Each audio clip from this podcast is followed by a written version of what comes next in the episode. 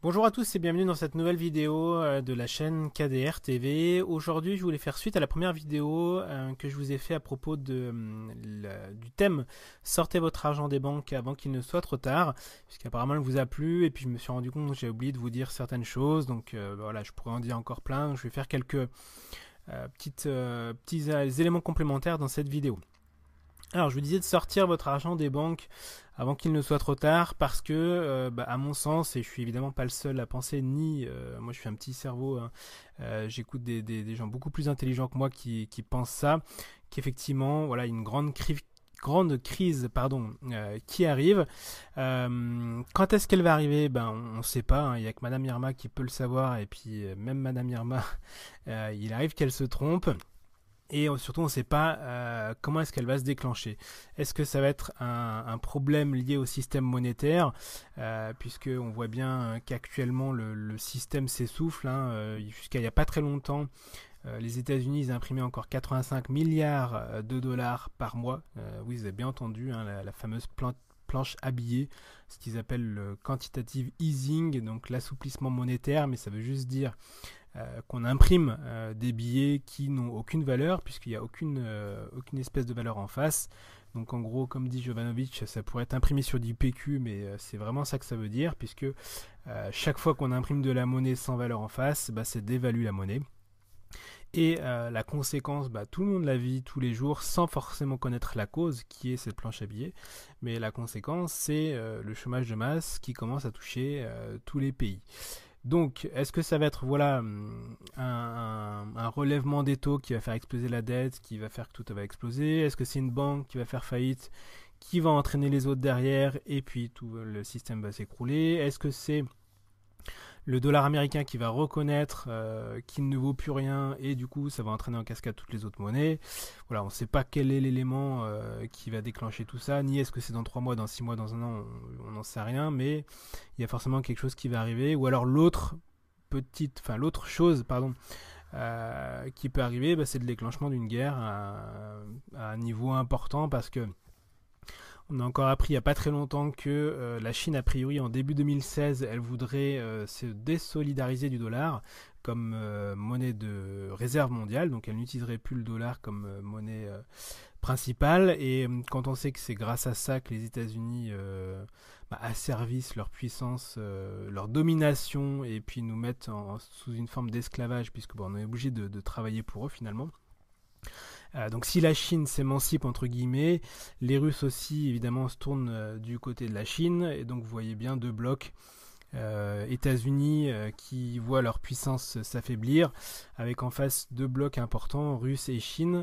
ben voilà, je vous fais pas un dessin, vous, voyez ce que ça veut dire et peut-être vers quoi on va. Je l'espère pas hein, qu'on soit clair, mais bon, un homme averti en vaut deux, donc pensez bien à toutes ces, tensions internationales qu'on nous explique aujourd'hui sans forcément donner peut-être les conséquences euh, qui peuvent arriver derrière et qui peuvent être vraiment euh, bah, importantes et, graves à l'échelle euh, du monde.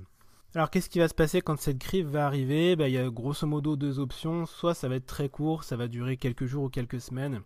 Et puis dans ces cas-là, ma foi, bah, il suffit d'attendre un petit peu que le, tout se, tasse et que le nouveau système se met en place. Voilà, est-ce qu'il y aura une monnaie mondiale comme ils le veulent? Est-ce que ce sera euh, autre chose derrière Enfin, on va pas, trop savoir à l'heure actuelle, mais ça peut durer un temps assez court et dans ce cas-là, l'impact sera assez faible en termes de, problématiques euh, du quotidien. Soit euh, bah, c'est plus grave, plus important et plus long, notamment s'il y a des guerres qui s'enclenchent. Et puis bah là, ça sera plus, plus embêtant pour tout le monde au quotidien, puisque ça sera vraiment un bain de sang quand on connaît maintenant les, les puissances militaires inventées par les grands pays, euh, et puis les, problématiques de, nourriture pour les populations dans tous ces pays-là. Donc ça va être un gros souci. D'ailleurs, je vous conseille de lire à ce propos euh, Survivre à l'effondrement économique de Piero San Giorgio, qui explique effectivement euh, comment s'en sortir si euh, bah, cette crise arrive avec une problématique de guerre et comment s'en sortir dans, ces, dans ces moments-là. il explique ce qu'il appelle une BAD, donc une base autonome durable. Je vous laisserai lire le bouquin, mais en tout cas, il est très intéressant.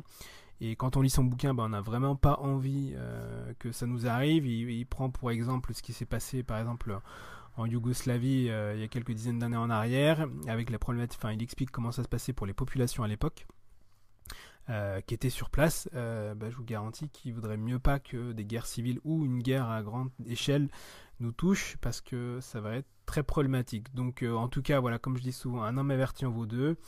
Euh, quand est-ce que ça arrivera, comment ça arrivera, je sais pas, mais voilà, prenez euh, vos précautions par rapport à ce que je vous raconte et notamment voilà sur le fait de pas laisser euh, d'argent en banque parce que de toute façon s'il y a un gros problème vous ne le reverrez pas donc autant le garder à la maison et à ce propos quand je vous ai dit d'acheter de l'or surtout n'achetez pas de l'or papier ce qu'on appelle les ETF le banquier peut vous essayer de vous vendre ça, hein, de, de, l'or papier, c'est-à-dire que vous avez un coupon qui dit qu'il vaut, euh, je ne sais pas, 10 000 euros en équivalent or, et c'est le banquier euh, qui garde cet or physique.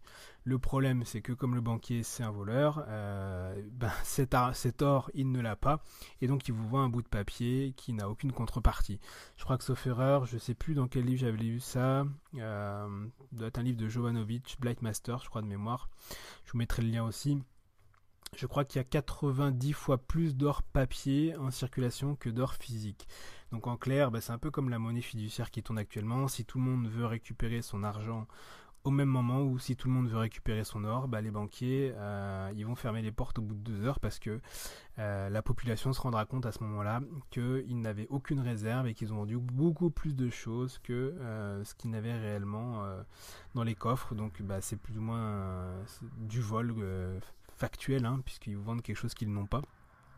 Et en plus, dans le cadre des ETF, ben, ils vous facturent un, pseudo euh, gardiennage de l'or qui, euh, de toute façon, n'ont pas. Donc, euh, vraiment, ne faites pas ça. Si vous achetez de l'or ou de l'argent, achetez de l'or ou de l'argent physique. Et après, ben, ça veut dire le garder à la maison. Et il y a aussi d'autres problématiques qui s'en viennent, hein, évidemment. Ça veut dire avoir un coffre ou le cacher dans des endroits stratégiques pour pas qu'il soit trouvé. Je vous laisse réfléchir à tout ça. Mais en tout cas, la monnaie fiduciaire euh, de vos assurances vie ou de vos actions ou autres, il y a de grandes chances que malheureusement dans quelques temps ça soit spoilé soit euh, un pourcentage, soit euh, beaucoup plus s'il y a gros soucis. Donc voilà, cette vidéo s'arrête là. C'était pour faire suite à la première. J'ai vu que vous l'avez apprécié, donc j'ai voulu faire une suite. Il y en aura peut-être d'autres suivant l'actualité et ce que j'ai envie de vous raconter. Donc bah écoutez, mettez un petit like si vous avez aimé cette vidéo. Je vous laisse vous abonner à la chaîne. Et puis je vous dis à très bientôt pour une autre vidéo.